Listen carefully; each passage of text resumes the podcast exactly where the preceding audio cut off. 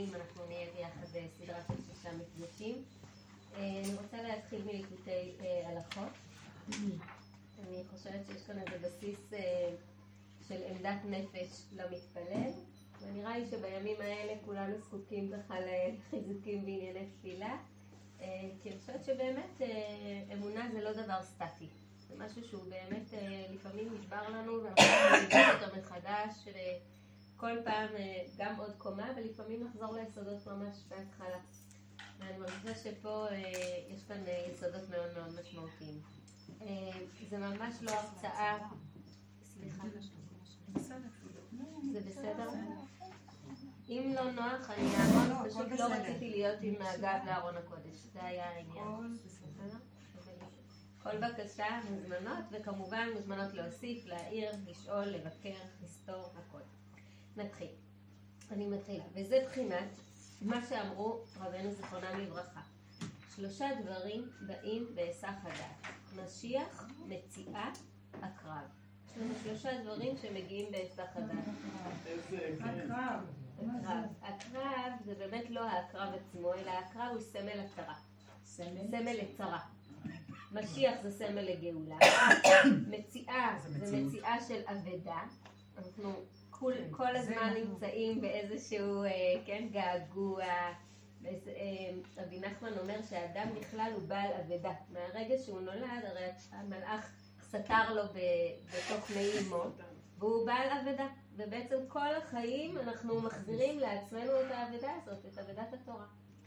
אז שלושה דברים באים בהיסח הדעת. משיח, מציאה, הקרב.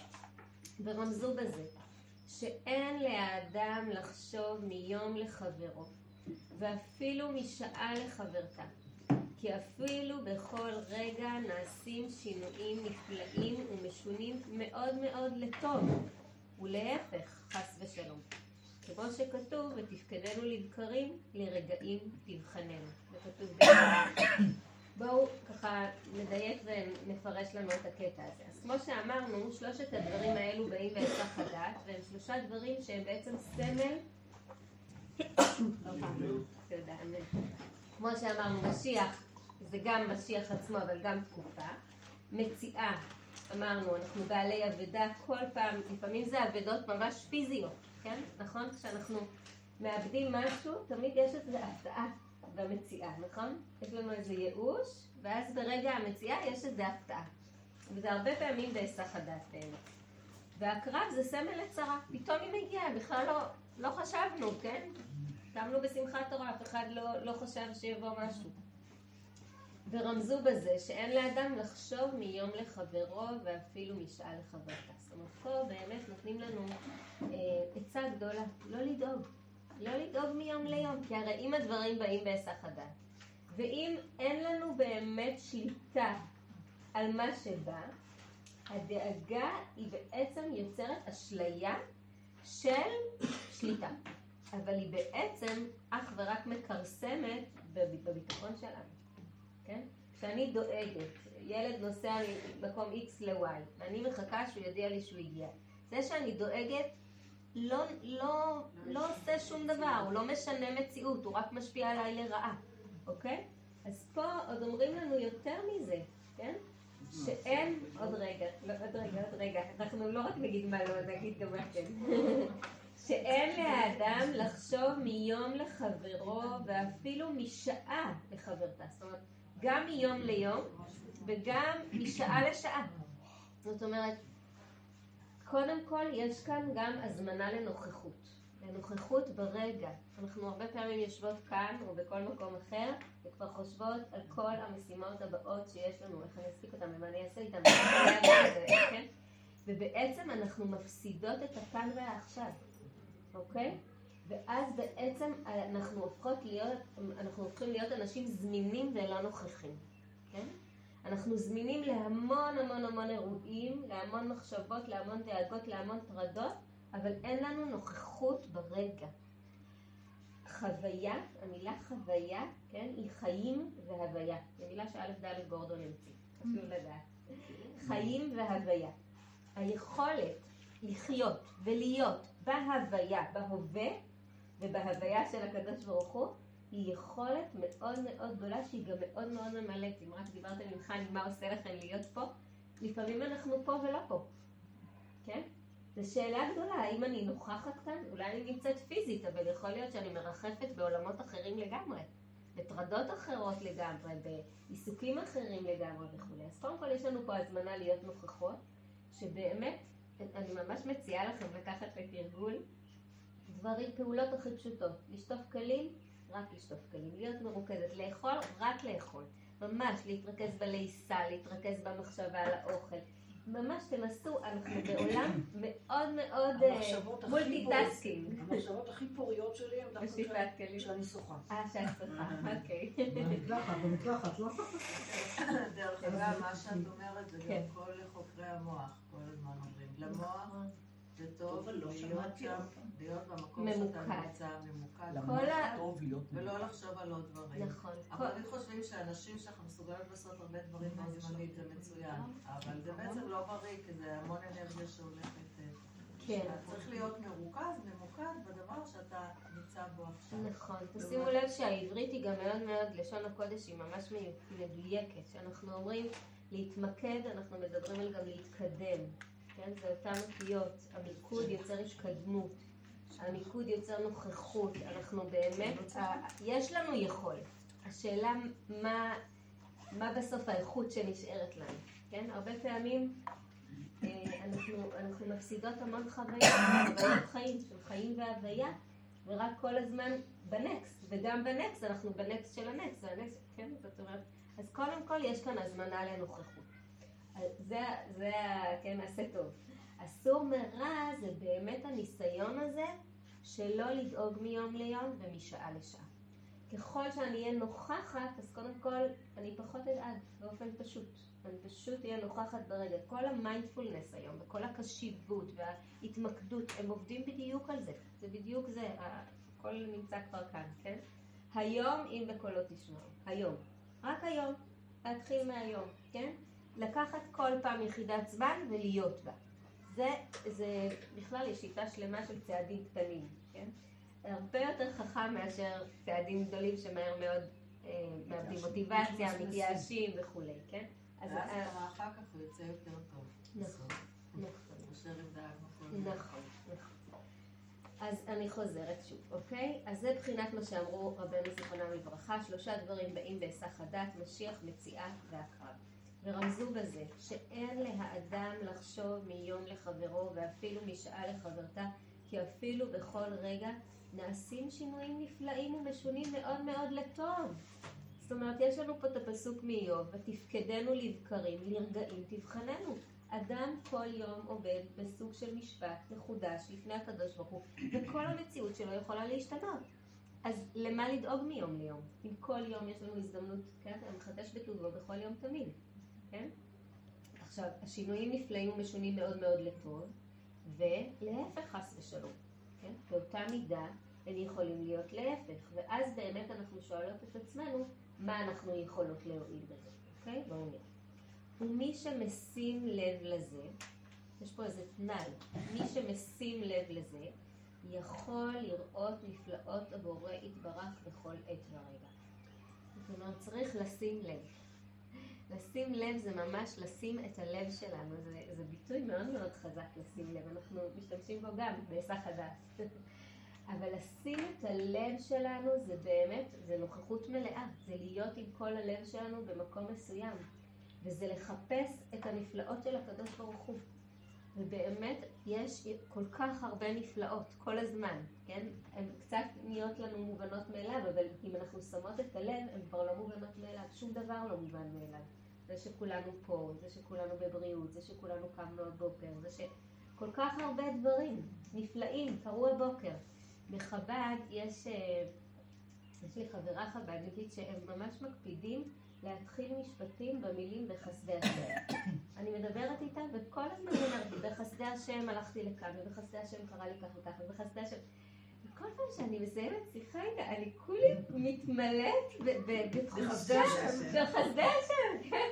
עכשיו, זה, זה בדיוק בפיך ובלבדך לעשותו, אוקיי? זה בדיוק מה שהוא אומר, מי שמשים לב. זה צריך לשים את הלב לדבר הזה. עכשיו, ברגע שאני שמה את זה בפי, זה בלבבי, וזה להסתות. נעמה, כן. סליחה על השבתת השמחה. לא, לא, אין, אה, אנחנו נתמודד עם הכל. איך מתמודדים עם הדבר הזה שהוא נורא מפתה ונורא נכון ונורא ברור ונורא נצרך? נורא קשה. לעומת, לעומת הצורך בכן לתכנן את העתיד. אתה לא יכול הרי לחיות רק כאן ועכשיו, היום ופה, מבלי לחשוב על מה יקרה מחר. אז קודם כל, אנחנו כולנו חיים בקווים מקבילים, גם וגם. נכון, אבל אז אם את באמת, מדברת על העולם החווייתי והעולם הרגשי, סבבה. אבל בעולם התכליתי בסוף אין לנו מה לעשות, אנחנו חייבים לחשוב על המחר. לגמרי.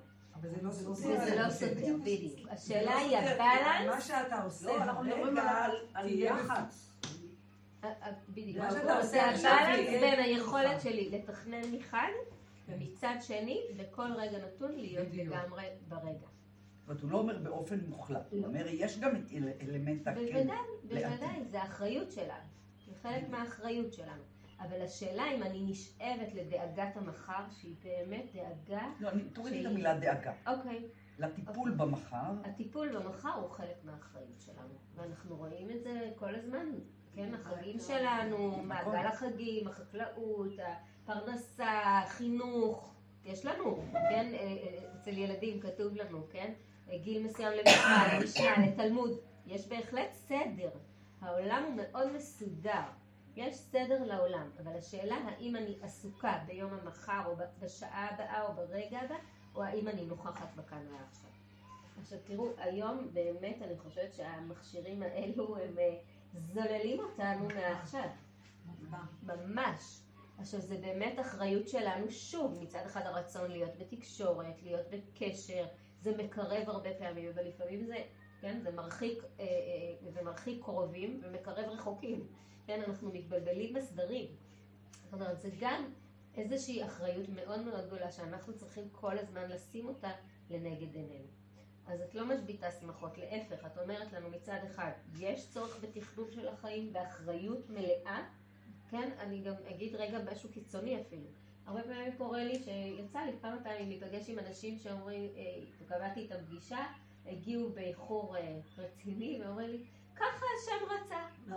סליחה, אדוני, קח אחריות, אתה יודע שיש פקקים, קח שעתיים קודם, אני, כן, כל אחד שיעשה, אין, אין כך השם רצה. זאת אומרת, זה, יש רמת השתדלות, ויש כמובן רמה של, של אלו החיים. יש היה חסר לי את בכל. הסיפור הזה.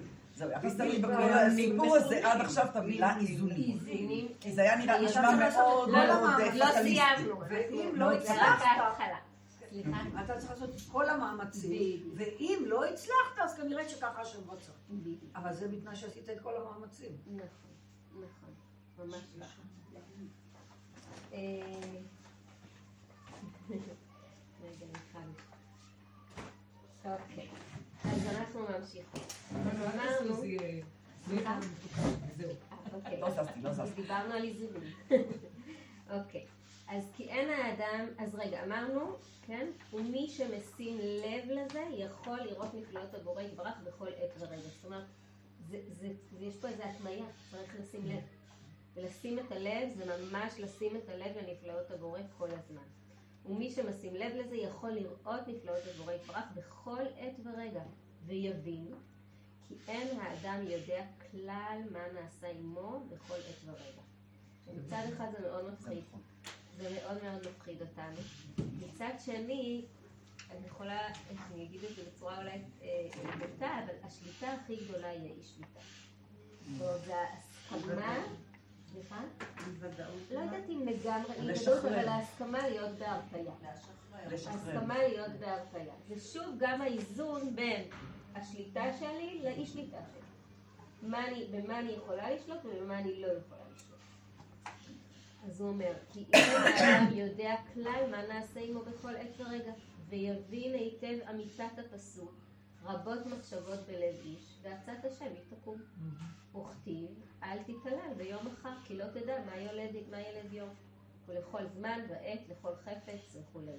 מה יתרון העושה באשר הוא, העושה באשר הוא עמל, כי לא ידע האדם את איתו כדגים שנאחזים במצודה רעה וכציפורים האחוזות אה, בכך. זאת אומרת, הרבה פעמים השליטה שלנו היא סוג של אשליה, כן? ולפעמים אדם אה, מתנפץ כשהוא בחוויית שליטה כל כך חזקה. להפך, יש איזה שחרור מאוד גדול בידיעה דווקא שאין לי שליטה. שהשליטה שלי היא חלקית, היא לא אה, אה, הרבטית, כן? ואדם צריך לדעת את זה, וזה להפך, זה נותן איזשהו שחרור. זה יכול להפחיד מצד אחד, אבל מצד שני זה גם משחרר את האדם מאחריות כללית, כוללת? כמובן שיש אחריות אישית, אבל היא לא כוללת על הכל. יש הבדל בין אה, להיות אחראי ללשלוט בתוצאות. זה ממש הבדל מהותי, כן? אני רוצה להיות אחראית על תהליך, אבל אין לי שליטה על התוצאות של התהליך. זו נקודה מאוד מאוד חשובה. הרבה פעמים אנחנו אה, ממש, אה, הייתי אומרת, חומסים. חומסים את הילדים שלנו, חומסים את המציאות, רוצים לארגן את, ה, את החיים באופן אחר, כן? עכשיו, זה נוגע לתפילה בצורה מאוד מאוד חזקה. כי בעצם כשאני מגיעה להתפלל, השאלה מה העמדה הנפשית שלי כשאני מתפללת. האם אני מתפללת מתוך עמדה נפשית שאני מגיעה לקדוש ברוך הוא ואומרת לו תקשיב, לא, לא הרגעת נכון את המציאות. כאילו רק תקשיב לי, תעשה את זה, תחתן את ההוא זה, את זה, תעשה את זה, תסדר את זה, והכל יסתדר, אוקיי? זה, כן, איך אמרה לי פעם תלמידה, פיסקתי ביחד את מודה אני, היא אמרה לי מודה, לשון וידוי, אני לפניך. אני לפניך, אוקיי? הרבה פעמים אנחנו נמצאות שם, כן? הרי מה זה כעס? כן? למה אומרים על כעס, כל הכועס כאילו עובד עבודה זרה? למה זה כל כך חמור? כי זה בעצם אני לפניך. אני חושבת שהמציאות צריכה להיות אחרת. עכשיו, מהי המציאות? המציאות היא המפגש שלנו עם הקדוש ברוך השאלה מה קורה לי במפגש הזה, במפגש עם המציאות והמפגש עם הקדוש ברוך הוא. כמה אני שם בהרפאיה, כמה אני שם בהסכמה, כמה אני שם, ב, ב, אפילו הייתי אומרת במאבק, בתחנונים, בתפילה, אבל השאלה שוב מהי העמדה הנפשית שלי. האם העמדה היא, כמו שאמרתי, אני לפניך, בוא תסדר את המציאות כמו שאני אסביר לך עליה, או אני מצטרפת למהלכים שלך, אני לא מבינה את הדרך, אני מבקשת רחמים, אני מבקשת המתקה על הדרך, אבל אני מצטרפת למטרה הגדולה. אוקיי? זו עמדה נפשית אחרת. זה מאוד קשור בשליטה. סיפורון קטן ש... שאותי ככה מלווה כל הזמן, שנה מאיר נרצחה, וראינו את הבת שלה. אני זוכרת שהמראיין שאל אותה, אה, מה קורה לאמונה שלך בקדוש ברוך הוא עכשיו, שקרה לי מישהו את מה שקרה? היא אמרה, מה זאת אומרת? עכשיו אני הרבה יותר צריכה אותו. זו אמונה שלי, אין לי עכשיו על לסמוך, רק עליו. רק הוא יכול לעזור לי, רק הוא ייתן לי כוחות, רק הוא. אז ברור שהאמונה שלי עכשיו יותר חזקה. כן. אני כל כך זוכרת שהיא אמרה את זה, וזה היה ממש מין וואו כזה. כן. זה מה יש לי עכשיו, אני בידיים שלו. אני איתו. כן. דווקא במצב הכי קשה. שאתה אמור לכעוס ולשאול איפה היית ולמה זה. אני רק, אני חס ושלום מסייגת את זה, אני רק אומרת, אני רק, בגלל שאנחנו בימים מאוד, באמת מאוד קשים ומאוד מטלטלים, אנחנו שומעות דברים מאוד קשים. ולצד זה אנחנו גם שומעות אנשי אמונה מאוד גדולים. מי ששמע את ההספד של לוינשטיין, של לוינשטיין, באמת עולמות גבוהים מאוד מאוד. אה, אבל אני חושבת, אני רק רוצה להגיד שאנחנו צריכים להיזהר שלא להתנתק מהחוויה. ולא לעשות אידיאליזציה של כאב. זה סוג של הדחקה, זה סוג של... לא, חס ושלום, לא, לא מבקרת או שופטת, או לא, גם לא אומרת את זה על משהו ספציפי, אני מדברת רגע עלינו. יכול להיות שלפעמים צריך את ההדחקה הזאת, זה לא... אבל לפעמים היא גם שם, יש אנשים בעולמות גבוהים מאוד. אני קטנה, אני לא יודעת מה איתכם. היה ראיון שהיה איתה לפני יומיים בערוץ 13, שמעון שיפר, שדיבר לפני כן, אחרי זה הוא אמר, חבר'ה, אני מחר חוזר לבית הכנסת. נכון. אני מחר חוזר לבית הכנסת. אה, ראיתי את זה, כן. כן, יש שם שם גדולים מאוד. אני רק אומרת, שוב, לצד ערוצי כאב פתוחים, שניזהר שלא נתחיל כאב. העמדה הנפשית שלנו, דרך אגב, חלק מקושי לגשת לתפילה זה להיפגש עם הכאב. קשה לנו מאוד לגשת לתפילה, כי בתפילה יש באמת מפגש מאוד מאוד חזק עם המציאות. אנחנו, אי אפשר לברוח. אפשר, גם שם אפשר לברוח. אבל אם אנחנו נוכחות בשעת תפילה, לפעמים המפגש עם הכלב הוא נורא נורא נורא גדול. וגם פה צריך להיזהר בזה. אז אני ממשיכה ואומרת. אמ, ויבין היטב אמיתת הפסוק, הפסוק רבות מחשבות בלב איש ועצת השם תקום. וכתיב אל תיכלל ביום המחר כי לא תדע מה ילד אני לא רוצה אותך, תגידי לי, זה מספר שוב. אה, סליחה, אני בדף אחר. שתיים, שלוש, ארבע, חמש, שש, שבע. באמצע? שמונה. שש, שש. המשפט אה, מתחיל באל תיכלל. מהאותיות הגדולות. כל זמן בעצם. אוקיי. אה, אל תתהלל ביום מחר. כן, תדע מה ילד יום, וכתיב לכל זמן ועת לכל חפץ. הנה, זה גם, גם, הנה, כאן אה, שלמה המלך וקהלת אומר לנו, לכל זמן ועת לכל חפץ. זאת אומרת, יש זמן לכל דבר. גם לא להיבהל מרגשות מאוד מאוד קשים ברגע מסוים. גם מזה לא להיבהל, לכל זמן ועת, כן? לכל חפץ.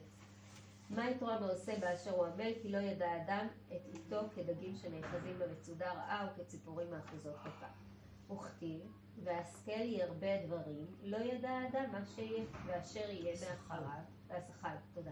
והשכל ירבה דברים, לא ידע האדם מה יהיה, ואשר יהיה מאחריו. מי יגיד לו?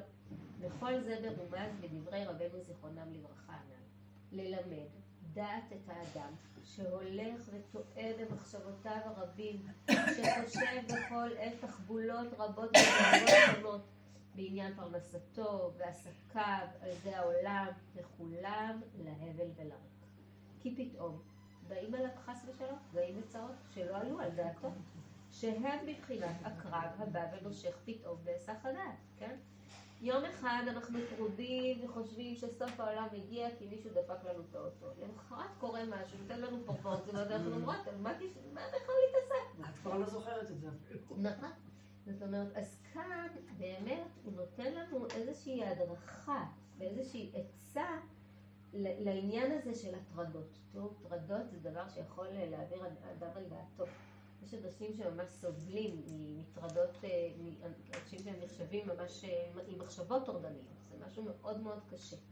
אבל זה גם מקום של תרגול. ממש אפשר לראות את זה, מי שמכירה את הספר המוח, אה, המוח הגמיש, תודה. אז יש שם פרק בספר שמספר באמת על אנשים עם מחשבות טורדניות, שכשעושים סריקה של המוח, ממש רואים שיש איזשהו דבר שנקרא זנבון, ממש מילימטר במוח. שהוא כאילו ממשיך עוד טיפה, ולכאורה, כן, באופן מופשט אני אומרת את זה, המחשבות כאילו נתקעות שם. ועל מנת לשחרר את המחשבות שנתקעות, צריך ממש לעשות פעולה, לא רק להחליף מחשבה. כי אנחנו, מה קורה לנו כשיש לנו מחשבה לא נעימה? אנחנו עוברות למחשבה אחרת, נכון? כי אי אפשר לחשוב שתי מחשבות בו זמנית. זה מתנה שקיבלנו. אי אפשר לחשוב שתי מחשבות. זאת אומרת, בערוצים אנחנו מזפזפות למחשבה אחרת. זה יכולת לעשות מעבר. יש אנשים שלא מצליחים לעשות את המעבר הזה. ואז הם צריכים לעשות מעשה, ממש. עכשיו, ראו עם אנשים באופן ממש פיזיולוגי, ועשו מחקר, שאנשים שמתרגלים כל הזמן חשיבה חיובית, הזנבון הזה מתקצר. זאת אומרת, לאט לאט המשהו המנטלי מייצר משהו פיזיולוגי, אוקיי? ממש רואים בסריקה נוספת של המוח אחרי זמן של תרגול של חשיבה חיובית, יראו את הזנבון הזה מתקצר, והפוך. אנשים בעלי חשיבה שלילית, טבעית, הזמן שלהם הוא יותר ארוך. בדיוק, בדיוק. זאת אומרת, יש כאן איזו נקודה של אימון. עכשיו, תפילה היא אימון. שלא נתבלבל, היא אימון. להתפלל זה לא רק התנועה הזאת מפה למעלה, אלא היא מפה פנימה. להתפלל זה מלשון לפלל, כן? לפלל בחול, זה ליצור מקום. נכון, יעקב אבינו זה ממש הפרשיות שלנו, הוא אומר על יוסף, כן? לנער הזה לא פיללתי. לא פיללתי, זאת אומרת, לא האמנתי. זאת אומרת, להתפלל זה בכלל ליצור בתוכנו אמון שהדבר יקרה. יש דברים שאנחנו לא מתפללות עליהם, אנחנו לא מאמינות שהם יקרו.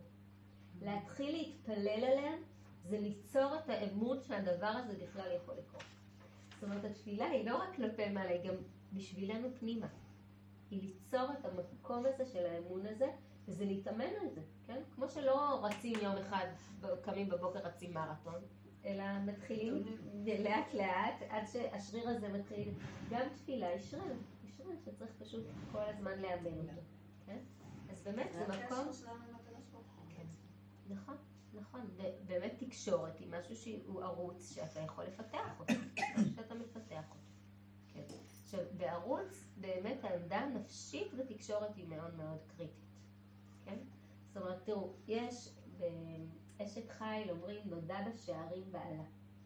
בזוהר הקדוש אומרים אלוקים כפי שאתה משער. זה הפירוש, נודע בשערים בעלה, זה אלוקים כפי שאתה משער. זאת אומרת, איך שאני משערת את אלוקים, זה האלוקים שיהיה לי. אני משערת אותו קטן, אז אה, אני מקבל דברים קטנים, אני משערת אותו גדול. מה זה קשור לבעלה והשערים? לא בעל שור פסקת אה, הזוהר מפרש את זה בעלה כאילו בעלות של העולם, ושערים מלשון לשער. אה. אוקיי? עכשיו, תראו, לשער זה באמת... כן, הזוהר זה שינה לגמרי את ה... נכון, נכון. זה באמת סוד, זה לא, לא הפשט, הפשט הוא בכלל אחר לחלוטין. אבל אה, אני, למה אני אומרת את זה? כי באמת יש מקום, תראו, יש אנשים שהרבה פעמים אני שומעת אה, אה, את החוויה הזאת של אלוקים מחפש אותי, והוא כל הזמן דופק אותי, וכל כן? זאת אומרת, זו חוויה של עמדה נפשית בתקשורת. כן? עכשיו, אם זה מה שאני, זו העמדה הנפשית שלי, זה מה שאני גם אראה, כן? כמו שאמרנו קודם, מי שמשים לב לנפלאות שקורות כל יום, זה גם יראה. זאת אומרת, יש מקום של בחירה לראות את הדברים. איך לראות את הדברים. זו נקודה מאוד חשובה. אדם אחד יעצור אותו שוטר, ייתן לו קנס על אה, זה שהוא נסע בלי חגורה, הוא יגיד, וואי, איזה מזל שהוא עצר אותי, כי הוא הציל אותי, ולמה אני לא אשכח יותר לשים חגורה? אחד יגיד, איזה באסה, מה הוא רוצה ממני, את הכסף שלי, לא יודעת מה, כן.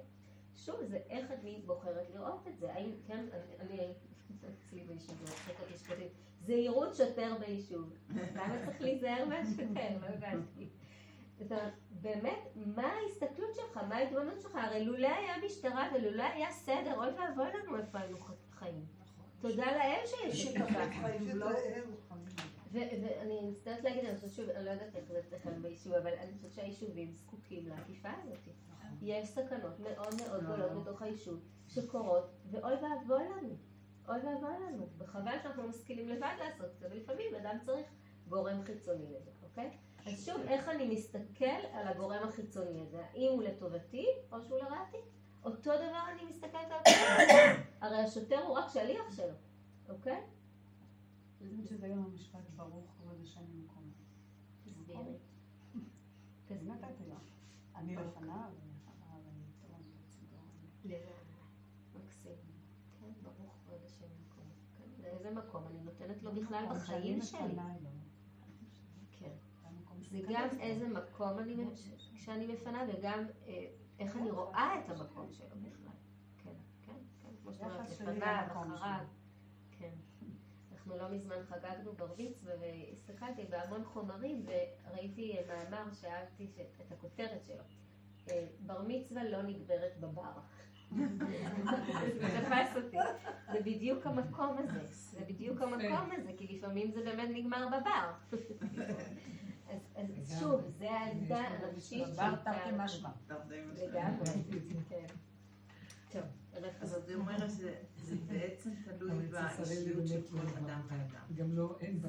בגדול. לא, לא, אבל לא? יש לנו אפשרות לעשות עבודה. טוב, יש לנו לעשות עבודה, אבל את צריכה גם את האישיות שלך והרצון שלך לעשות את העבודה. כן, אבל אדם לא נולד עם זה. אדם בוחר בזה. אדם בוחר בזה. אוקיי? מה שהיא אומרת, זה מה הוא בוחר, זה האופי שלו. זה לא רק הגנטיקה, ברור שלפעמים גנטיקה עוזרת. באת מבית, בסבלנות, אוקיי. בהכלה. כל הלימוד והסביבה שלו, זה נכון. בוודאי משפר ומעגן ומעדן או מוביל אופי בסיסי יש לכל אבל את תראי בתוך משפחה, תראי בתוך משפחה. בתוך אותה גנטיקה של אותם הורים, ילדים שבוחרים לראות טוב, וילדים שבוחרים לחשוב שכל היום ההורים נגדם. אז מה את אומרת זה? אז מה? שתמיד זה עבודה, שתמיד זה עבודה. אז העבודה של ההורים במקרה של לא, רגע מה? בחיים, אבל הילד בתחילת החיים, זה עבודה של ההורים לעזור לילד לראות את הטוב. אוקיי, אבל עדיין, בכל אופן, אני אומרת, ברוך הוא אל הילד עצמו. אמנם אני עזרתי להדריך אותו לילד, עזרתי. אבל הקדוש ברוך הוא נתן לי את הילד הזה, כי גם לי כנראה יש משהו מול הדבר הזה, לפגוש. וכשאנחנו אוקיי. אומרים, הרבנית ימימה מזרחי אומרת נורא יפה, חנוך לנער על פי דרכו, לא בפירוש שאנחנו מכירים, אלא על פי דרכו. לפי הפה שלי דרכו. הפה שלנו, אוקיי. הפה שלי, לפה שלנו יש המון כוח. לי יש ילד, לך, יש לי ילד מתוק בבית, שנולד בחוויה הזאת של תמיד אתם נגדי. אוקיי? בכל בית נראה לי יש ילד כזה, אוקיי? תמיד אם אני אבקש ממנו את הדבר הכי קטן, למה רק ממני? ולמה בדיוק שאני צריך ללכת? ולמה? ואני זוכרת איזה רגע לפני כמה שנים טובות, שביקשתי ממנו גם לפנות אה, שולחן, הוא אמר לי, אבל בדיוק אני רוצה ללכת למה עכשיו? ורק- אמרתי לו, תקשיב, זה עניין של שלוש דקות, כבר יכלת לסיים את זה, תבחר. והוא בחר לרקוע ברגליים, שעתיים, לא ללכת לחבר. להפסיד את הכל. ולצעוק. כן. אמרתי לו, מתוק שלי, לא רק שאתה צריך לעשות את ה... אני לא מדברת לך על פינוי השולחן, אני מבקשת שתעלה לחדר ותכתוב עשרה דברים, איפה אבא ואמא לטובתי. עד שלא תכתוב לטובתי. עד שלא תכתוב את זה, אני לא מרשה ללכת. כי אמרתי לו, לא משנה מה נעשה לך, זה לא יעזור. אם אתה בתפיסה הבסיסית שלך חושב שאני תמיד לרעתך, זה לא יעזור. והוא לקח לו המון שעות, זה לקח עד הלילה. והוא יצא, ויש לי את זה כתוב עד היום, אנחנו תמיד צוחקים על זה. והוא רשם דברים טובים שאנחנו עושים לו, והאחרון המדהים היה שהוא כתב, אני יודע שהכל לטובתי. ילד צריך להגיע למקום הזה. עכשיו? זה לא נגמר. היום הוא בן 16, זה היה בן 9-10, אני חושבת. אבל זה, זה משהו שהוא צריך לעבוד עליו כל הזמן, כי בטבעיות שלו זה אתם נגדי. אחר כך זה אוקיי, אתם לטובתי. אז לילד הזה יש יותר עבודה, אבל גם לי יש יותר עבודה בזכותו. נכון. אוקיי? לך יש יותר התמודדות עם האופי של אותו נכון. ילד. לא, וגם הוא מפתח אצלי את הרגישות. אבל הוא מפתח אצלי את הרגישות המאוד גדולה להיות מאוד בזהירות וברגישות למולו. ולהביא לו את המקום הזה ולהראות לו את הטוב של החיים כל הזמן. כי בטבעיות שלו, לא, הוא לא רואה את זה. אוקיי. זה שריר שגם אני מאמנת בזכותו. זה ברור, כי את- עכשיו, הוא חי בבית שלך, לא, אבל מה הוא יעשה עם זה בהמשך? זה שלו. בדיוק. אז לא זה. האופי שלו שמתבטא. בתוצאה, נכון. נאמר ככה, אוקיי? אבל אני חושבת שבסוף כל אדם, כל אדם, בכל מציאות, זאת הבחירה שלו. אתם מכירות את הספר הבחירה של אדית אווה אדיה? וואו, אני ממש ממש ממליצה. זו אישה בת 92, שהיא ניצולת שואה, והיא מספרת על הבחירה שלה בחיים. שלה בחיים מהרגע ש- בתור עוד בתוך אושוויץ, אבל בכלל כל הבחירות שלה, והיא היום דוקטור לפסיכולוגיה, וכל הטיפול שלה מבוסס על נקודת הבחירה. קוראים לה? דוקטור אדית אווה אגר, הספר הראשון נקרא הבחירה והשני המתנה. אני ממש ממש ממליצה, זה מחדד מאוד מאוד את המקום של הבחירה. הבחירה. היא מספרת שהיא הייתה בת, הם היו של- שלוש בנות, היא, שתי האחיות שלה היו נורא יפות, והיא הייתה חכמה. ותמיד אימא שלה אמרה לה, את מה שיש לך בראש אי אפשר יהיה לקחת ממך. יופי הולך. והיא אמרה שבתוך המחנות זה המשפט שהלך איתה. והיא יצרה לעצמה עולם דמיוני לחלוטין, שבו היא הייתה, והיא הבינה שבאמת את זה אף אחד לא יכול לקחת ממנה. והיא הייתה מאוד מאוד אתלטית, היא הייתה רקדנית, ומנגל, יימח שמו, הכריח אותה לרקוד ערומה לפניו. והיא דמיינה שהיא רוקדת על הבמות הכי מפורסמות של אירופה, ככה היא רקדה. והיא אומרת, כל יום היא הלכה עם החוויה הזאת של אף אחד לא ייקח את מה שיש לי בראש, ואני אשרוד היום ומחר אני אהיה חופשייה. זה שני המשפטים שהלכו איתה לאורך כל המחנה. דוקטור אווה, אווה אדית אגר. אישה ענקית. והיא הפכה לדוקטור לפסיכולוגיה, היא מטפלת, היא גרה בארצות הברית, היא טיפלה בהרבה מאוד חיילים וייטנאמים, עזרה להם להשתקם כתוצאה מכל מה שהם אה, חוו חיילים בעיות. אמריקאים שנלחמו בווייטנאם. כן, כן, כן, כן. לא. כתב? אדית אווה אה, זה. מתנה. המתנה זה הספר? הנוסף שלה, שהוא אה, ממש פרקטיקה. זה 12 פרקים של תרגילים פרקטיים, איך לקרוא חיים שהם מתנה. אני ממש ממליצה על זה. זה ממש נקודה הזאתי שמדברים איתנו, על הבחירה. על, על מה אני שמה את הפוקוס, על מה אני בוחרת לראות, איך אני בוחרת לראות, מה מקומו של האלוקים איתי בחיי וכולי. אז אם דיברנו, אני לא חושבת שנולדים עם זה או לא נולדים עם זה, כי אז זה, זה פטאלי, כן? זה דטרמיניסטי. יש כאן נקודת בחירה, ואדם עובר, אני חושבת, גם אדם שזה טבעי לו, אני חושבת שהאמונה שלו נבחנת כל הזמן, כל הזמן היא נבחנת. אנחנו לא אנשים מאמינים וזה בקו ישר או קו עולה. החיים שלנו הם כאלה, וכך נראה ה-EKG שלנו, אפרופו. זה הלב שלנו, זה תנועת החיים שלנו. ואוי ואבוי אם זה יהיה קו ישר. יהיה משעמם. אה, לא, זה משעמם, לא יהיה לנו הרבה מה להשפיע. להשפיע לנו. זה האופי, אנחנו טוב, אז זה האופי. זה. זה. זה מוריד אחריות. אבל זה מוריד אחריות, זה. בדיוק מוריד את האחריות. וזה גם מה לעשות, אני כזאת. כן. זה מה יש. קבלי אותי או לא זה קבלי בחירה, אותי. זה בחירה. אוקיי. אבל גם כשאני אומרת אני זה כזאת. בוחרת להיות זה. ממש דטרמיניזם. לאדם יש זכות בחירה בכל רגע נתון. כל רגע נתון יש זכות. גם כשקורים לו דברים שלא תלויים בו, הבחירה היא איך הוא מסתכל עליהם ומה הוא מחליט לעשות עם זה. נכון. אבל אני רק אגיד בזהירות. את זה רק הוא יכול להגיד לעצמו. נכון. אוי ואבוי אם אנחנו ננסה להגיד נכון. את זה למישהו אחר. בסדר? להיות מאוד מאוד בחמלה ובכבוד לכל מציאות של אדם. לכל אחד יש את הקצב שלו, את הדרך שלו, כמובן לחבק, להכיל, להיות. לפעמים זה כבר אפשר להתקדם שלב, אבל מאוד מאוד בעדינות. לעמוד למול מישהו, להגיד לו הכל לטובה כשהוא כרגע בצרה, זה לא, לא מספיק. זה לא מועיל, זה. אפילו מעצבן. בדיוק, בדיוק. זאת זהירות גדולה. אוקיי.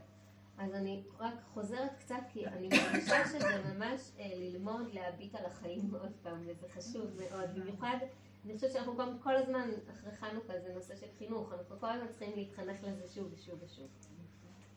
אז הוא אמר לנו, ללמד דעת את האדם שהולך וטועה במחשבותיו הרבים, שחושב בכל עת תחבולות רבות ודאגות שונות בעניין פרנסתו, בעסקיו, על זה העולם, וכולו להבל ולריק, כולם להבל ולריק, כן? כל המחשבות, מה יהיה, מה יהיה, מה יהיה. זה לא נותן הרבה, זה להבל ולריק, כן?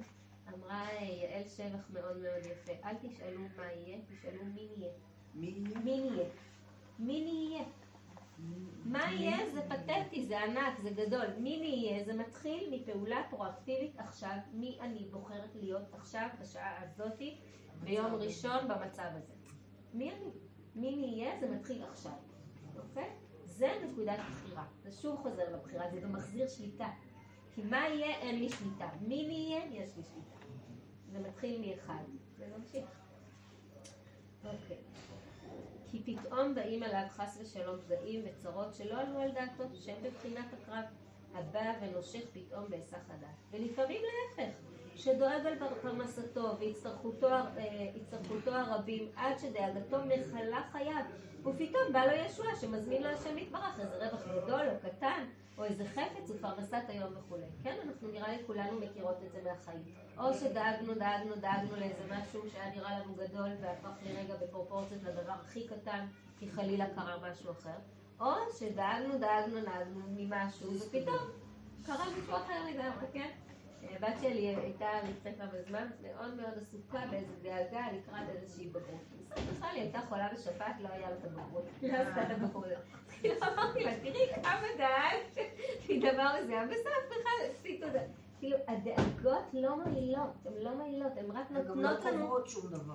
ב- הם גם- גם- ואני אגיד יותר מזה, גם הדמיונות לא מנבאים שום דבר.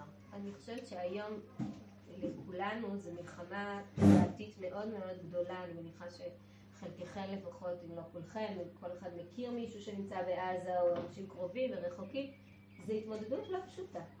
וזו מלחמה תודעתית מאוד מאוד גדולה. הרבה פעמים נראה לנו שיש כל מיני סימנים שמנבאים משהו, זה לא מנבא כלום. כן? לנו, אנחנו כבר בונות סיפורים מתוך דברים שאנחנו מחברות על, על פי, לא יודעת, לוגיקה, דמיון וכולי. זה ממש כמו שהוא אומר, להבל ולריק. ממש להבל ולריק. וזה עבודה. תכף נראה גם מה עושים עם זה, אוקיי? איך, איך הם ממירים את זה למקום אחר.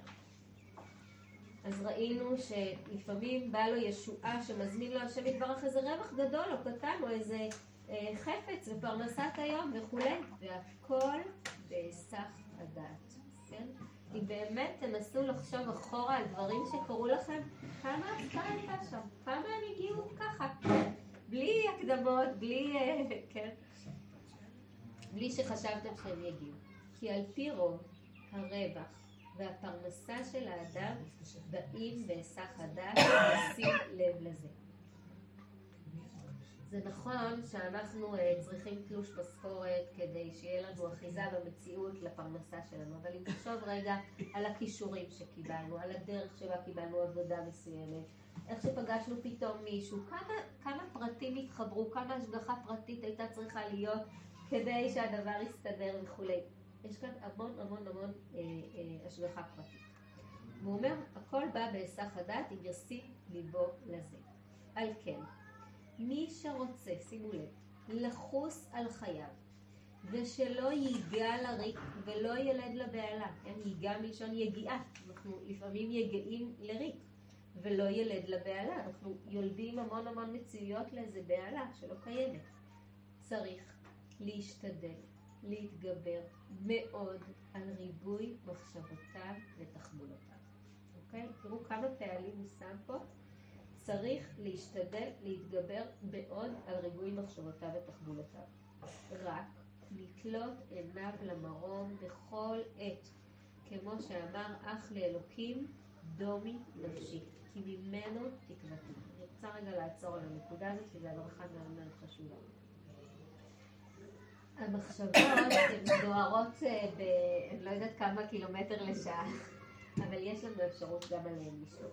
אדם לא חושב, אה, אה, איך אני אגיד את זה, באופן לא נשלט. אדם יכול לשלוט על המחשבות שלו. לכאורה זה נשמע מאוד מאוד אה, לא פופולרי היום, כי יש חופש לכל דבר, נכון? חופש בחירה, חופש ביטוי, חופש זה, אז בטח חופש מחשבות, נכון? אבל פה יש עצה טובה, לא לחשוב דברים לא טובים. זו עצה גדולה מאוד. לחשוב דברים טובים. או להפוך את המחשבות לתפילות. כן? יש לי דאגה להפוך אותה לתפילה, לשאת עיניים לשמיים, לתלות את זה במי שגדול ממני.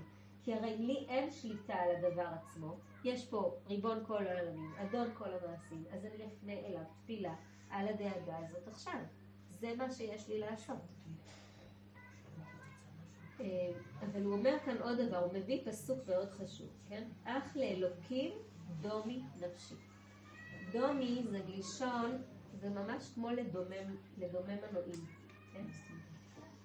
אנחנו, המנוע שלנו עובד כמו 1,200 סיבובים לדקה בערך, כמו מכונות כביסה, נכון? זה סחיטה. אנחנו סוחטות את עצמנו לדעת בדאגות, במחשבות, בטרדות וכולי.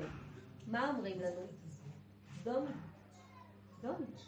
תדוממי את המנוע הזה, תדוממי את הסחיטה האינסופית הזאת, תעצרי אותה. לדומם את הנפש כי, איך? כי ממנו תקוותי. זאת אומרת, לדעת שהתקווה שלי לא תלויה בי, בדאגות שלי, בטרדות שלי, אלא היא תקווה שתלויה בלעדיי. לכן יש לי אפשרות לדומם את הנפש. לולי אני יודעת שמישהו פה יש לו אחריות על העולם, שהוא רוצה בטובתי, שהוא רחום וחנון, והוא ערך אפיים וכולי. תראו, דרגת ביטחון היא דרגה מאוד מאוד גבוהה. לאמונה, יש מאמין ויש בוטח. להיות אדם מאמין זה להאמין בנוכחות האל, בבריאת העולם וכולי. אבל להיות בוטח זה להיות באמונה שכל מה שקורה לי הוא לטובתי. זה, זה דרגה מאוד מאוד גבוהה, אוקיי? להגיע למקום של כי ממנו תקוותי זה מקום מאוד גבוה. אנחנו מתפתים להמון אה, דברים אה, נמוכים יותר מהקדוש ברוך הוא, כן? אנחנו מעדיפים לתת תקווה ב, ב, שמישהו יצלצל אלינו, שמישהו יודיע לנו משהו, שנאחוז במשהו מוחשי, כן? זה נותן לנו לפעמים יותר תקווה. מאוד קשה לנו לתלות תקווה במשהו מאוד מאוד מופשט. אנחנו גם יודעים שהתקווה כבר בת אלפיים שנה. זה לא כל כך קל, אוקיי? זה לא פשוט בכלל. אני רוצה להגיד משהו לגבי ילדים. אה, לחנך ילדים לתפילה, לחנך ילדים לתפילה זה אחד הדברים, אני חושבת, הכי קשים, לדעתי בדור שלנו עוד יותר. כי העולם הוא מאוד מאוד ויזואלי. להאמין שיש ישות שהיא מופשטת לגמרי, שהיא מקשיבה לי, שהיא היא דואגת, שהיא היא אחראית על כלל העולם, זה משהו שהוא מאוד מאוד קשה. מצד שני זה מאוד קל. מה זאת אומרת? פעם הכל היה, היום הכל מופשט. זה מעניין מה שאת כן, אומרת, כי וירטואלי. ווייז, את כותבת כתובת, ו... שולחת פקס. אה, כן. שולחת פקס, והוא מגיע. כן, כן, אני זה באמת. שומעת יותר ויותר, הילד שלי הקטן, אה, בן 13, והוא כל הזמן אומר לי, אני מת להיות כשף, אני רוצה שיהיה לי כוחות על. כאילו, זה ממש, אה, זה עולם שהוא יותר נוכח אולי מפעם. מצד שני, אני תוהה כמה הם בינם לבין עצמם מודעים ל- ל- לשקריות של זה. כאילו בסוף לא חברים זה לא בפייסבוק, זה לא באינסטגרם, זה לא בטיקטוק. הם יודעים את הפער הזה, כן? לצערנו יש, יש ילדים שזה חוויית החיים שלהם, לא שהיא רק לא וירטואלית. לא תמיד. זו שאלה גדולה. הרב דב זיגנר אומר שאחד הדברים היום שהכי מסייעים ל- לחינוך לתפילה זה הקשבה. הקשבה של ההורים. כי כשלילד יש חוויית הקשבה, הוא יכול להאמין שמישהו גדול מהם מקשיב לו. אבל להאמין, אפילו לנו, תחשבו עלינו, להאמין שמישהו מקשיב לכל התפילות שלנו, זה אמונה מאוד גדולה, זה לא דבר פשוט. ובמיוחד שהיום חוויית ההקשבה היא, היא קריטית והיא היא לא נמצאת היום- הרבה. זה, אנחנו ממש נדרשים למאמץ מאוד גדול להקשיב לאחרים ולנסות להאמין שמישהו יקשיב לי. נסו לחשוב מתי בפעם האחרונה חוויתם חוויה משמעותית שמישהו הקשיב לכם באופן עמוק. או או שאנחנו נקשיב לעצמנו. האדום. אדום גם. יותר וגם. גם מה שאמרת, דום. לא צריך רגע. אחד מיכל להפסיק, תחזרי על זה, זה חשוב. גם לעמוד דום, לעצור. טוב, וגם לחפש את הדמיון שלנו לקדוש ברוך הוא, ולהיזכר בזה שהקדוש ברוך הוא הכניס אותו עצמו לתוכנו. זה אותו מקום שבתוכנו יש. אנחנו צריכים להיות בטוחים שבנו יש את הטוב, ואת הישר, ואת הרחמים, ואת הרחום, זה ממנו. הפעם. זה, זה החלק אלוקא ממעל, זה היכולת שלי להיות בצלמו ולבריאותו, נכון? שאת אומרת. ואז המחשבות הדהרות האלה, כאילו, הולכות במקום פה, כן, פנימה. והן הולכות לעבודה. פנימה ולמעלה. נכון, נכון. וגם הן הולכות לעבודה ולעבודה כלפי חוץ, למי שאני רוצה להיות בשבילו.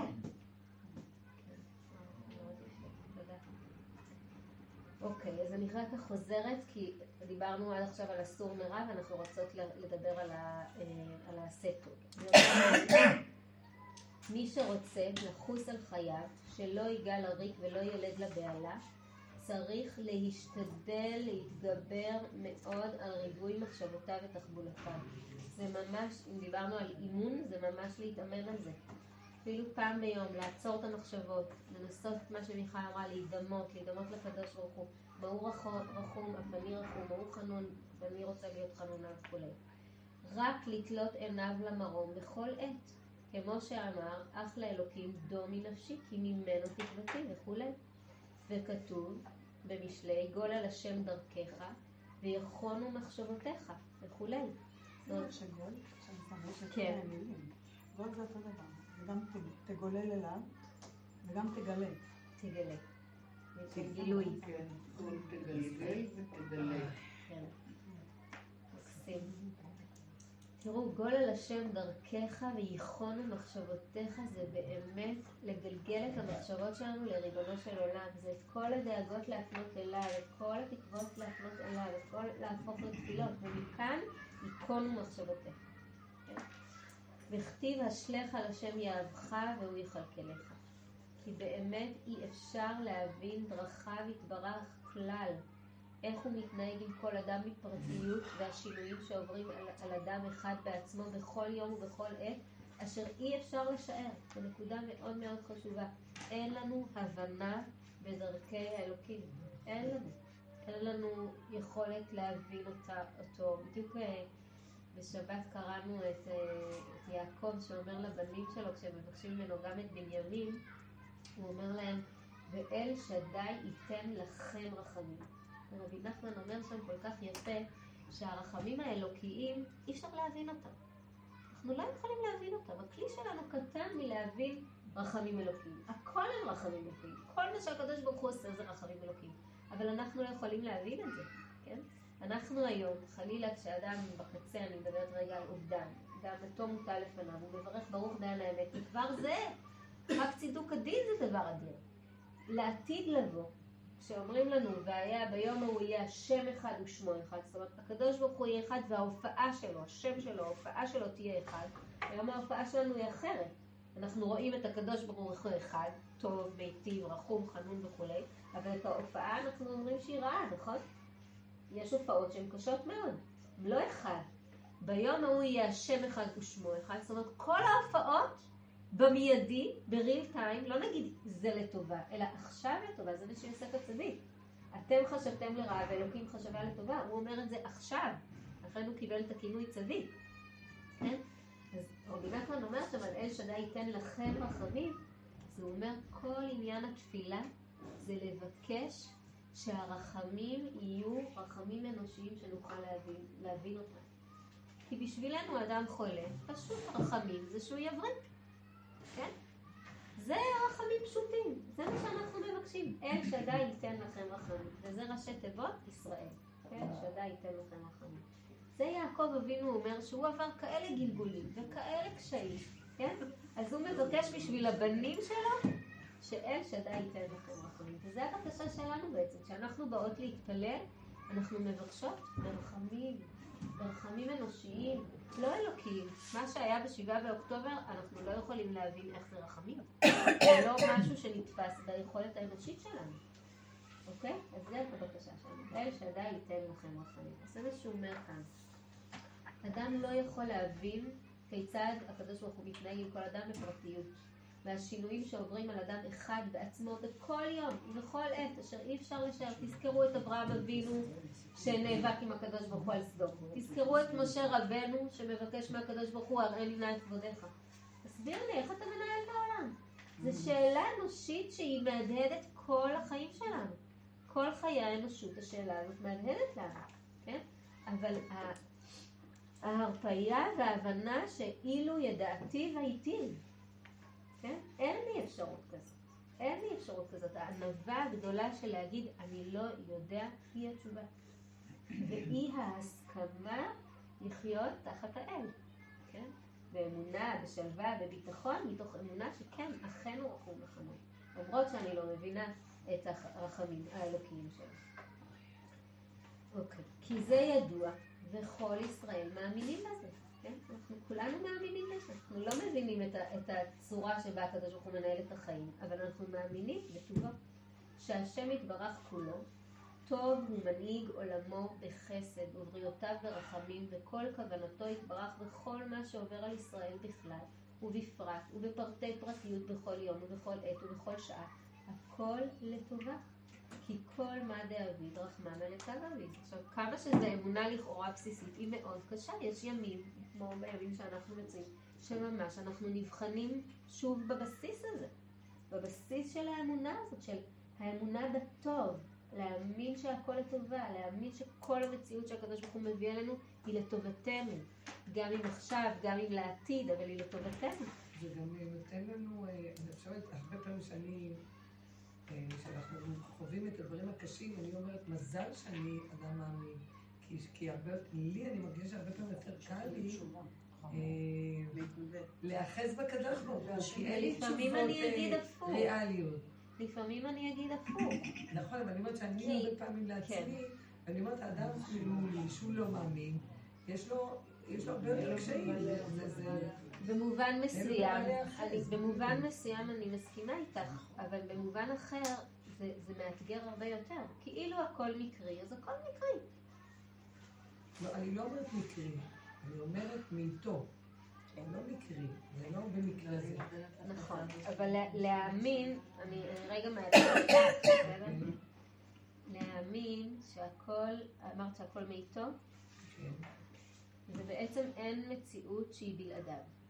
זה אומר שאנחנו מבינים שגם המציאות הקשה ביותר, הוא נוכח בה. זה מאוד קשה לנו. הוא לא שומר עלינו, אז קשה. איפה היה אלוהים באושוויץ? אז, אז אני אגיד לך מה שענה הרב... בדיוק, הנה. נמצא שם, ב... ב... לא יודעת. נכון, גם נכון. איך אנחנו יכולים איך אנחנו יכולים, איך אנחנו יכולים להבין שחמאס זה חלק מנוכחות אלוקית בעולם? זה דבר שהוא מאוד מאוד קשה לנו להבין אותו. אוקיי? אפילו בהסתרה שבתוך ההסתרה. כן, אבל אני רוצה לנסות שזה לא יישאר סיסמאות, אלא שבאמת באמת מציאות. אני רגע, אני ברשותכם אפתח סוגריים קצת, קצת לנסות לעשות הסבר, בסדר? קצת מתורה של הרב מניטו על ספר בראשית, אבל אני חושבת שזו נקודה מאוד מאוד חשובה. לי בימים האלה זה מאוד עוזר. שמעתי גם את הרב בני קלמן משתמש באותם דברים. אה, כשהקדוש ברוך הוא בורא את העולם, בראשית ברא אלוקים את השמיים ואת הארץ, אנחנו משתמשים, התורה משתמשת, והתורה היא דיבור אלוקי, נבואה, היא מדברת על בריאה. בריאה, המילה ברא, היא מילה שאנחנו לא יכולים להבין אותה בשכל האנושי. כי היא מילה שקרתה מחוץ לתפיסה של זמן. לא היה עוד זמן בעולם. זה משהו שאנחנו לא יכולים להבין. לולא התורה סיפרה לנו שהעולם נברא, לא היינו יכולים לדעת שהוא נברא. אוקיי? זה מתוך מקום נבואי. זה לא מקום שכלי של חקירה ומציאה שמתוך זה העולם נברא. עובדה שהמון אנשים חכמים בעולם, עם איי-קיו חבל על הזמן, והם עדיין לא מאמינים במציאות הבורא. זאת אומרת, זה לא, ב, ב, זה לא עניין תפיסתי שכלי, אוקיי? המהר"ל יגיד לנו שהשכל הוא סופי, הוא מוגבל, ולכן הוא לא יכול לפגוש את האינסופי. אז אם כך, מאיפה המפגש שלנו עם האלוקים? הוא מהמקום האינסופי שבנו, מאותו חלק אלוק הרימה. עכשיו, המילה ברא בארמית היא לצאת, היא יצא. בראשית ברא אלוקים את השמיים ואת הארץ, הקדוש ברוך הוא בעצם כדי לברוא עולם שבו יחיו יצורים אחרים חוץ ממנו, אוקיי? הוא היה צריך לצאת מן העולם, אוקיי? לתת לנו מקום, כי לולי זה אין, אין עוד מלבדו, נכון? אם אין עוד מלבדו, אז אין מקום לאף אחד חוץ ממנו, מלוא כל הארץ כבודו. זאת אומרת שהוא יצר מקום שבמובן מסוים הוא יצא ממנו. הוא אה, אה, הקים איזשהו מרחב פנוי מאלוקות, שבו אנחנו יכולים להתנהל. כי לולי הנוכחות שלו הכל כך גדולה, אנחנו לא היינו חיים. זה מה שקרה בדיבר מצד הראשון. שני הנוכחות כל הזמן קיימת. אוקיי, תכף נדבר על זה. רגע, עוד רגע, עוד רגע. לא, לא, לא, לא, לא, לא, לא, עוד לא סיימתי, זה- מהלך שלם. אה, אז כמו שאמרתי, הוא בעצם יוצר מרחב כזה שהוא לכאורה, לכאורה לא נמצא, זה רק לכאורה. כשהנוכחות שלו היא כל כך גבוהה, אנחנו רואים את זה בדיבר הראשון מה קורה, פרחה נשמתם, נכון? לא הייתה בחירה בכלל, כי לצד נוכחות אלוקית כל כך גדולה, לא הייתה בחירה. אם אין בחירה, אין עניין לאדם, אין עניין לאדם. עכשיו, מה שאת אומרת על נוכחות שהיא היא, היא, היא קיימת ונעדרת בו זמנית, זה בדיוק הדבר הזה שאנחנו חווים. זה על לנסות לתפוס את זה שהחמאס הוא גם אלוקים וגם לא אלוקים. זה לשאול איפה אלוקים היה בשואה, זה לשאול איפה האדם היה, לא איפה אלוקים היה, אוקיי? זה הקבלה, זה תורת הצמצום. זה בעצם המקום של הבחירה האנושית שיכולה להביא לטוב ביותר, אבל גם יכולה להביא לרע ביותר, ואנחנו רואים את זה, ולצערנו נפגשנו עם הרוע הטהור הזה עכשיו. לאן בחירה חופשית יכולה להביא את האדם?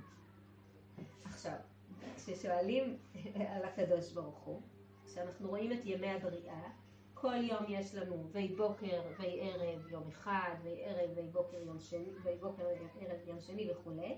ביום השביעי לא כתוב לנו את זה. יש לנו ויהי בוקר, אבל אין ויהי ערב, נכון? יש ויכל אלוהים, מה שאנחנו אומרות בקידוש, נכון? בעצם שם הוא אומר לנו שהוא יצא ליום מנוחה. ובעצם היום השביעי הזה לא הסתיים, זה היום שאנחנו נמצאות בו. הקדוש ברוך הוא בעצם נמצא באיזושהי מנוחה, והוא נותן לנו לעשות. זה ברא אלוהים לעשות. אנחנו אחראים על העשייה. והוא נמצא באיזושהי מנוחה, רבע היא נפש, נכון? באיזושהי מנוחה שבה הוא הוא נמצא. העולם עובד לכאורה על כאילו מין שעון שבת כזה, אם אפשר להגיד את זה ככה, שבו כל חוקי הטבע שהוא יצר עובדים. מתי אנחנו רואים התערבות של הקדוש ברוך הוא? כשיש פיקוח נפש דוחה שבת, גם אצל הקדוש ברוך הוא זה ככה. כשעם ישראל נמצא באיזשהו רמת סיכון גדולה מאוד, כאילו הקדוש ברוך הוא שולף את היד שלו מהמנוחה הזאת, מתערב רגע בבריאה, ועוד פעם חוזר למנוחה שלו. אוקיי? עכשיו, לנו מאוד מאוד קשה לראות דברים מסוימים כנס, כן? כדוגמת השביעי באוקטובר, להגיד שזה היה התערבות אלוקית, זה גם משהו מאוד קשה להגיד את זה. אוקיי? להבין רחמים אלוקיים בתוך זה, זה מאוד מאוד קשה לנו. כן? יותר קשה לי לראות את זה שאנחנו מימשנו את המשפט עיניים להם ולא יראו. זה הרבה יותר קשה. עיוורון. כן. העיוורון האנושי הוא הרבה יותר קשה. נכון, אבל אם היה נמשך העיוורון האנושי. לא נגמרים. זאת אומרת שבחוויה שלי. המאמינה, יש. כאן רחמים אלוקיים. אבל הם מאוד קשים. הם מאוד קשים. לחטוף, לאנשים שהמשפחות שלהם אה, אה, באמת אה, נהרגו, נספו, איבדו, עברו דברים איומים, ראו דברים איומים. זה מאוד קשה. וגם אנחנו צריכים להיות זהירים בזה ולהגיד את זה. אבל החוויה, אני רק אומרת את זה כי זה שוב, אנחנו חוזרות למבחן האמוני הזה להאמין בטוב השם.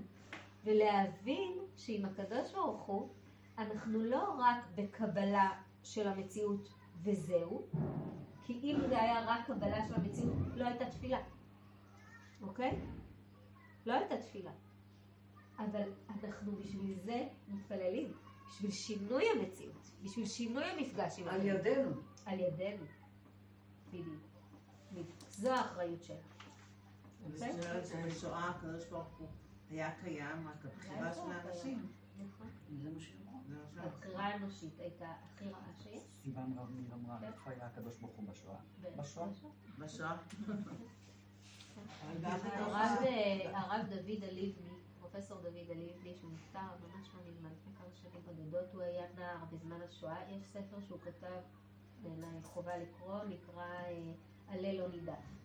הוא מספר שהוא היה נער בן 14, הוא היה אה, פנומן בתלמוד. מגיל צעיר היה לו אה, יכולת ראייה כאילו של צילום חזותי מאוד מאוד גדול, והוא ידע דפים שלמים של גמרא בעל פה. יש שם סיפור מדהים על הילדות שלו, שאני לא זוכרת באיזשהו, איפה הוא היה גר בדיוק, אני לא זוכרת כרגע את השם של המקום, גם לא את הארץ, אבל הוא מספר שהגיע איזשהו אדמו"ר לעיירה שלהם, וביקש לפגוש את הנער פלא הזה, שכולם מדברים עליו, שהוא יודע את דפי גמרא שלמים בעל פה. ובאמת במחנה הוא שימש, כ- כמו שהיו בזמן המשנה שונים, הוא היה זה שאומר את הדף גמרא, והם היו לומדים דף יומי בעזרתו. בגיל 14-15, זה מדהים. בקיצור, אותו אדמו"ר ביקש לפגוש אותו, והוא בוחן אותו, והוא נהנה ככה ללמוד איתו יחד, והוא אומר לו, "אה, אני מאוד מאוד רוצה להשיא אותה- להשיא אותך לנכדה שלי. זה היה כשהוא היה צעיר מאוד, הוא הוא ככה צחק, הוא היה נער בן 14. הוא אומר לי, ימים הגיעה המלחמה, הכל השתנה, התהפך, ברוך השם הוא ניצל, והוא הגיע לארצות הברית יוניון קולג', יושבת לידו ילדה נערה נחמדה, התחילו לדבר, להכיר וכולי, יצאו, הסתבר שהיא אותה נכדה. והוא התחתן איתה. בכל אופן, הוא מספר בספר שלו, ממש, איך קוראים לו? אה, פרופסור דוד הלוי. זכה באחד הפרסים הגדולים לתלמוד, פרופסור דוד הלוי. קוראים לו הליבני וייס. וייס, נכון. בכל אופן. כן, וגם פגשתי אותו. לא אז אני זכיתי לערוך, לו ספר. לשבת, אה, כן, אחד, אחד הספרים. בכל אופן, אה, אז הוא מספר באמת על התפילה מלוך על כל העולם כולו בכבודיך. הוא מספר על זה שבזמן השואה יש תפילות שקיבלו משמעות חדשה. וזו הייתה משמעות התפילה מבחינתו. שהקדוש ברוך הוא ייקח את המושכות לאותם רשעים מהבחירה החופשית הזאת, ולהיות הוא שימלוך על כל העולם כולו בכבודו. כן? זו הייתה משמעות התפילה עבורו. אז תראו, זה באמת, אני חושבת, אה, אנחנו עוברים תהליכים מאוד עמוקים למול התפילה כל הזמן, למול המציאות. זה לא משהו סטטי, זה מה שאמרתי, זה כל הזמן, אני חושבת, שבר ובנייה ושבר ובנייה, ו- ושוב, התפילה הזאת היא בצורה של לפלל ולהאמין ולקוות לטוב, היא פועלת עלינו לא פחות מלמעלה, אבל גם לנו יש תפקיד בתפילות האלה. זה בדיוק התפילה, זה התפקיד שלנו, להתפלל לשינוי המציאות. כי בעבר, דרך אגב, בעבר אה, הרב שרקי מדבר על זה, לא טבעי להתפלל, שנפסיק להגיד לילדים שלנו שטבעי להתפלל, לא טבעי בכלל להתפלל. צדיקים לא התפללו, אבותינו בהתחלה לא התפללו. עד שהקדוש ברוך הוא חיסר מהם כל כך, כן, בעקרות, שהם התחילו להתפלל. זאת אומרת, זה מה שהקדוש ברוך הוא מבקש מאיתנו, זה ניצחוני בניי, ניצחוני בניי. זה התפקיד שלנו למולו. עכשיו, זה, זה, זה קשה לנו לתפוס את זה, זה גדול מאיתנו, אבל זה התפקיד שלנו. לשאת עיניים ולבקש על שינוי המציאות הזאת, ולבקש שזה יהיה בהמתקה, ולבקש שזה יהיה באמת בדרך ורחמים. אנחנו מצטרפות למטרה הגדולה, כן? של עולם טוב יותר, של בטוח אה, מציאות רוחנית גבוהה יותר לכל אחד ואחד, אבל אנחנו מבקשים את זה בדרכים אה, אה, מתוקות. אנחנו לא סתם מבקשים שנה טובה, אלא גם מתוקה. טוב, אנחנו ממש צריכות לעצור, אנחנו נמשיך את זה בשבוע הבא בעזרת השם. מי שרוצה יכולה להחזיר לי את הדפים, אני אביא אותם, מי שרוצה יכולה להחזיר לי אין בעיה, מה שטוב לכם. כן, כן, זה ממש השראה, זה ממש מעורר. Thank you.